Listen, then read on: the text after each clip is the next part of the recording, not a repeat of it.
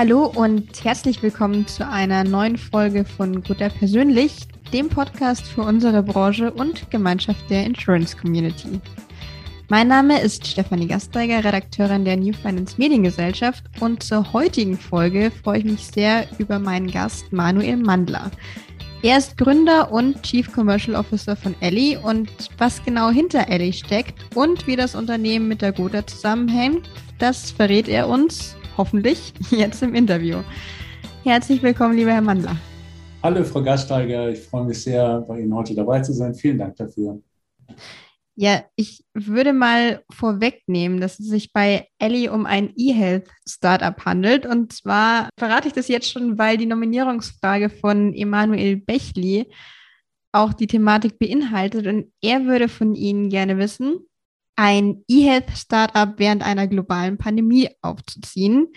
Evolution oder Revolution? Was ist deine Strategie? Was möchten Sie ihm denn antworten? Also erstmal, Emanuel, das ist ja ein Spruch zwischen uns beiden, der viele Jahre schon alt ist, weil ich hatte ja das Vergnügen, diverse Jahre auch für die Gotha Krankenversicherung arbeiten zu dürfen. Und da haben mhm. Emanuel und ich Projekte gemacht und haben uns immer gefragt, Evolution oder Revolution. Zu der Frage, ich glaube, dass die Pandemie selbst gar nicht das Problem ist. Also ich glaube, dass, was, was diese Fragestellung anbetrifft, ich glaube, es ist, haben wir ja durch Telemedizin und solche Angebote gesehen, ein großer Treiber sogar für Digitalisierung gewesen in Deutschland. Mhm. Und von daher auch eine Chance, wenn man das aus der Fragestellung jetzt beobachtet, eher Revolution zu treiben. Und vielleicht auch übersetzt auf unser Geschäftsmodell. Wir sind ja in diesem Value-Based Healthcare-Ansatz zusammen, gleich noch drüber sprechen. Aber das ist eh ein grundsätzlich revolutionärer Ansatz im mhm. deutschen Gesundheitssystem. Und von daher ist die Beziehung nicht zur Pandemie, sondern eher zum Gesundheitssystem an sich dann vielleicht zu knüpfen. Ja, wir hatten es ja auch im Podcast schon öfter zum Thema, dass die Pandemie eben auch gerade für unsere Branche durchaus eine Chance auch bietet. Wenn man dann daraus eine Revolution ziehen kann, umso besser.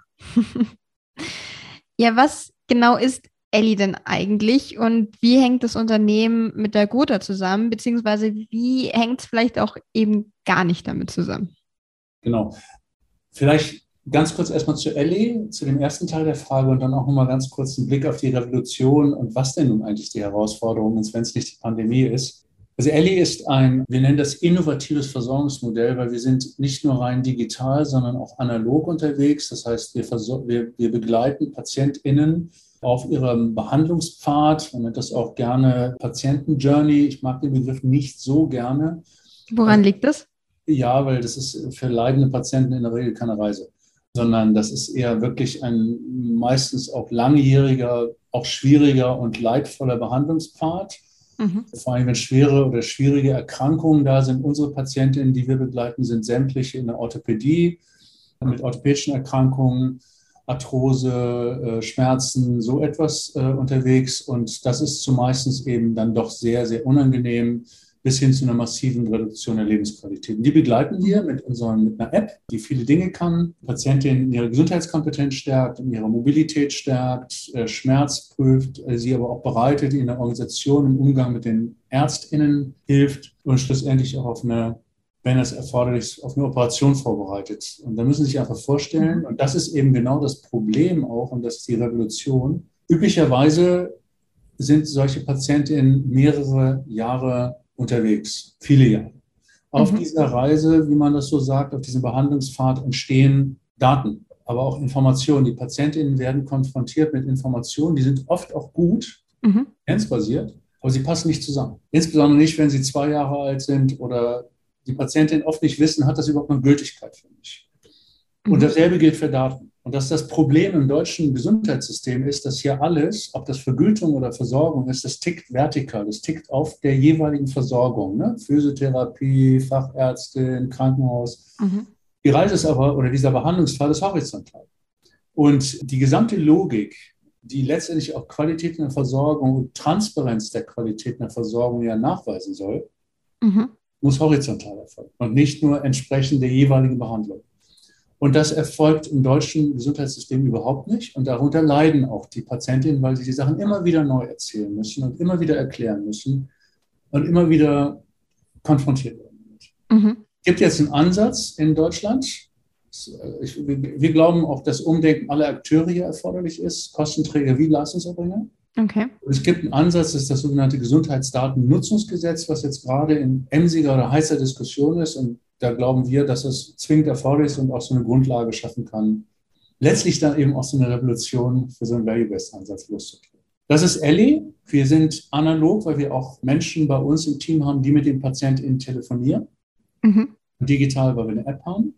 Wie hängt das mit der Gotha zusammen? Ich sagte ja schon, ich habe bei der Gotha in der Krankenversicherung gearbeitet und habe dann entschieden, rauszugehen und das zu gründen, konnte aber die Gotha Krankenversicherung als Investoren gewinnen. Das ist also auch bis heute so, mhm. dass die Gotha uns quasi als Investoren begleitet, also mit dem klaren Commitment auch hier etwas zu tun, was außerhalb des Kerngeschäfts der Versicherung ist. Wir nennen es bei der Gotha ein Horizont 3 Projekt. Das ist etwas, was ganz neu ist und was versucht, in dem Fall eben tatsächlich als private Krankenversicherung, die selber als Spieler viel zu klein ist am Markt, aber einen Beitrag zur Verbesserung der Qualität der Versorgung zu leisten. Das ist das Engagement des Vorstandes und des Aufsichtsrates letztendlich auch des, der Gotha-Versicherung. Mhm. Hier wird ja dann auch ganz klar einfach an den Trend angeknüpft, der zu erkennen ist, dass man eben, wie Sie eingangs schon erwähnt hatte, dass man auf die digitale Medizin auch setzt. Ja, also genau, das, der Trend wird gesehen, aber ich glaube, dass zumindest mal die Gotha, dass wir das durchdacht haben und das auch mit den Vorständinnen und den Aufsichtsrätinnen durchgesprochen haben, haben wir uns entschieden, beziehungsweise dann eben auch Vorstand und Aufsichtsrat, wir investieren ja erstmal in eine Verbesserung der Qualität der Versorgung, natürlich mit modernen, auch digitalen oder auch datengestützten, KI-basierten Methoden. Aber wir wollen eben hier wirklich was, was Neues auch schaffen. Deswegen dieser Value-Based Healthcare-Ansatz, weil das ist in Deutschland noch ziemlich ne, unbekannt. Das stimmt tatsächlich. Also man hat jetzt noch nicht so viele Berührungspunkte, zumindest aus meiner Sicht gesprochen. Und ich hatte jetzt zum Glück auch noch nicht den Bedarf danach. Aber äh, ich kann mir vorstellen, dass der eben sehr groß ist. Umso schöner, wenn ihn dann jemand erkennt und mit einem starken Partner im Rücken dann eben auch noch unterstützt. Was ich jetzt sehr interessant fand, wo ich nochmal einhaken möchte, es ist ja durchaus ein sehr sensibles Thema, also gerade langjährige Erkrankungen und so weiter und so fort. Wenn man die jetzt digitalisiert, diese Thematik, die ja doch sehr sensibel ist, wie groß ist da die Herausforderung? Und Sie meinten, Ihr Team telefoniert teilweise auch mit den Patienten.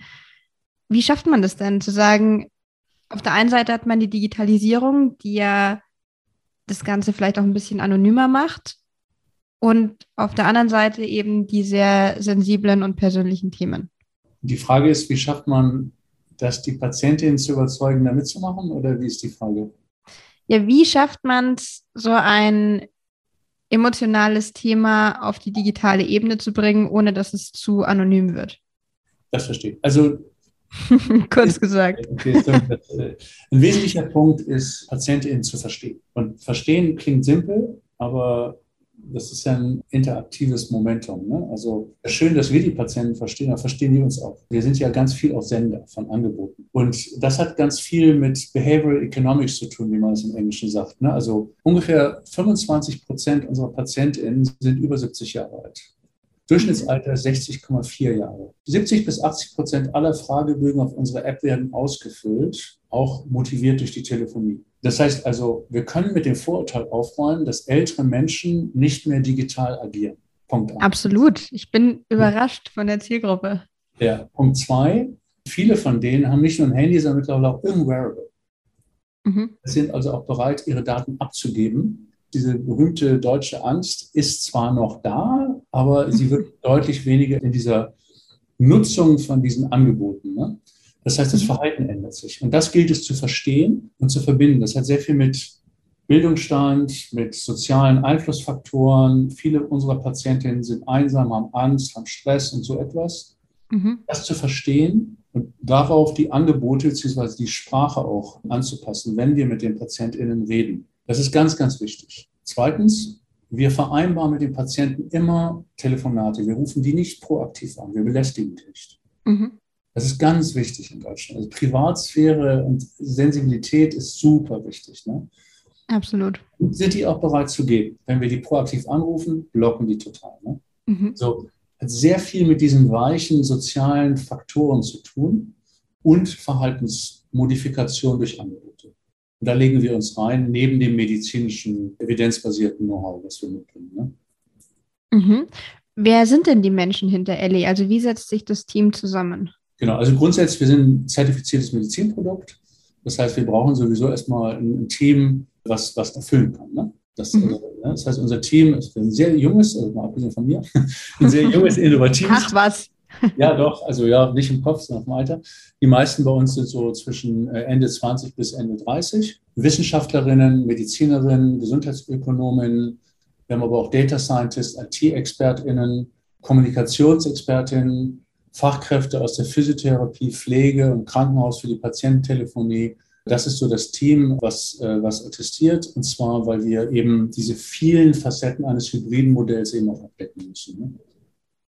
Mhm. Selber halt programmieren, bauen und Machine Learning trainieren und so etwas. Ne? Und was würden Sie sagen, wohin geht die Reise generell für die Branche in Sachen E-Health Startup? Also inwieweit kann oder wird die Versicherungsbranche, um nochmal auf die erste Antwort einzugehen, revolutioniert? 100 Prozent. Also da bin ich, da bin ich 100 Prozent sicher. Also zunächst einmal, wenn wir uns das, ich, ich rede jetzt nur von Gesundheit. Ne? Also ich mhm. bin jetzt nicht bei Smart Home oder solch erneuerbaren Energien. Ich rede jetzt nur von der Gesundheitswirtschaft und hier die, die, die Krankenversicherung, gesetzliche und private Krankenversicherung.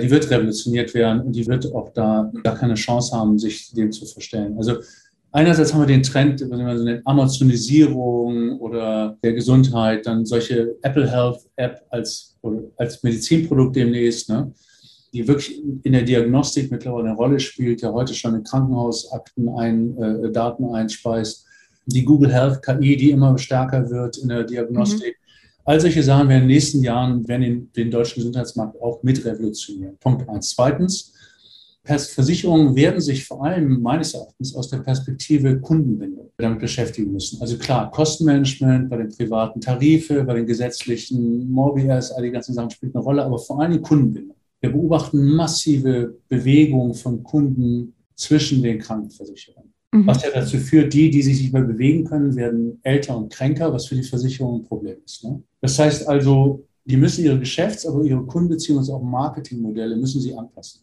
Mhm. Haben sie gar nicht drum herum. Und ich persönlich glaube, viele Krankenversicherungen können das aus eigener Kraft gar nicht, weil sie einfach in ihren Kosten Spar- oder sonst was Programm stecken. Das heißt, es wird meines Erachtens ganz nüchtern betrachtet zu einer Konsolidierung im Markt führen. Es wird also Zusammenschlüsse geben und zumindest mal in Teilbereichen zusammenarbeit. Wir beobachten es heute schon, sei das jetzt gemeinsame Einkaufsgesellschaften oder so etwas. Last but not least, das Thema Ökosysteme. Mhm. Das heißt also, dass mehrere Spieler sich auf Plattformen vereinigen und das zum Beispiel auch mit Versicherungen zusammen machen, wird ein großer Trend werden. Beobachten wir in der Schweiz, Compassana ist so ein Netzwerk. Wir beobachten es in Holland, in Dänemark, in den skandinavischen Ländern. Das wird in Deutschland noch mehr und mehr kommen. Mhm. Man greift sich also gegenseitig unter die Arme und unterstützt bei den, ja, den Lücken oder profitiert auch voneinander. Also der, ich würde es andersrum formulieren. Ich würde sagen, also der Wettbewerb wird noch härter als bisher. Mhm. Einfach dadurch, dass Kunden sich massiver bewegen und eben Spieler in den nächsten fünf Jahren, drei bis sieben Jahren, da sollen wir auf den Markt kommen, die viel mehr Power haben als Versicherung in Form von Daten und in Form von Geld, die eben genannten. Und ich glaube persönlich nicht daran, dass die deutsche Regulatorik da eine große, große Schutzwall ist oder so etwas. Ich glaube, dass irgendwann die Amazons, Apples und so weiter hier massiven Einfluss auf das Gesundheitssystem nehmen werden. Das könnte sehr gut sein, da stimme ich Ihnen zu. Wo können denn Vermittler jetzt an dieser Stelle einhaken? Wo finden Sie auch mehr Infos zu Ellie? Also ich glaube, dass Vermittler sind natürlich heute, soweit ich das beobachte, aber da bin ich auch kein Experte, ich bin kein Vertriebsexperte, aber sind natürlich sehr stark an den Tarifen gebunden. Ne? Da, da, da, ziehen sie ihre Provisionen raus. Wir haben immer schon versucht, auch in der Gotha Kranken in den letzten Jahren, das zu verbinden mit Gesundheitsangeboten. Das ist teilweise auch positiv aufgenommen worden sei das jetzt in der betrieblichen Krankenversicherung oder zu irgendwelchen anderen Zusatzversicherungsprodukten oder vielleicht sogar als dann jetzt digitale Gesundheitsanwendung durch die Vollversicherungstarife. Ich denke, da ist, da ist sicherlich eine, eine Bewusstseinserweiterung da. Ich, ich erlebe aber auch, dass die Vermittler oder die Vermittlerschaft, sei es jetzt Makler oder es, äh, selbstständige Außendienste, auch sehr, sehr offen ist. Das, ich glaube, die sind da in dem Wandel dabei, weil sie die Chancen auch einfach sehen und ihre Kunden das ja auch erzählen. Ja, dann vielen Dank von meiner Seite schon mal für Ihre Antworten auf meine Fragen. Aber eine Frage ist ja auch noch offen. Die erfahrene Zuhörerin bzw. der erfahrene Zuhörer des Guter Persönlich Podcasts wird es wissen. Und zwar die Nominierungsfrage an den Interviewgast Ihrer Wahl. Wer soll es denn sein und welche Frage möchten Sie weitergeben? Der nächste Interviewgast meiner Wahl ist ein lieber langjähriger Kollege, aber trotzdem jung, nämlich Emanuel Isagurian. Mhm. Er war Chief Digital Officer der Gotha und ist jetzt Vorstand bei der Janitas. Und Emanuel, vom Chief Digital Officer zum Chief Operation Officer, entspricht das einer Landung auf der Erde oder Reise zu neuen Sternen? Sehr philosophisch gestellt. Ich gebe die Frage gerne weiter. Vielen Dank. Und damit würden wir dann unser Manuel-Triple voll machen hier bei Gutter persönlich. Genau. Auch eine Premiere. Ja, wir sind gespannt auf die Antwort und bis dahin nochmal herzlichen Dank für Ihren Besuch heute im Guter persönlich Podcast und weiterhin alles Gute. Ja, lieben herzlichen Dank, Frau Gaster. Ja, lieben herzlichen Dank, liebe Zuhörerinnen und Zuhörer und bis auf bald.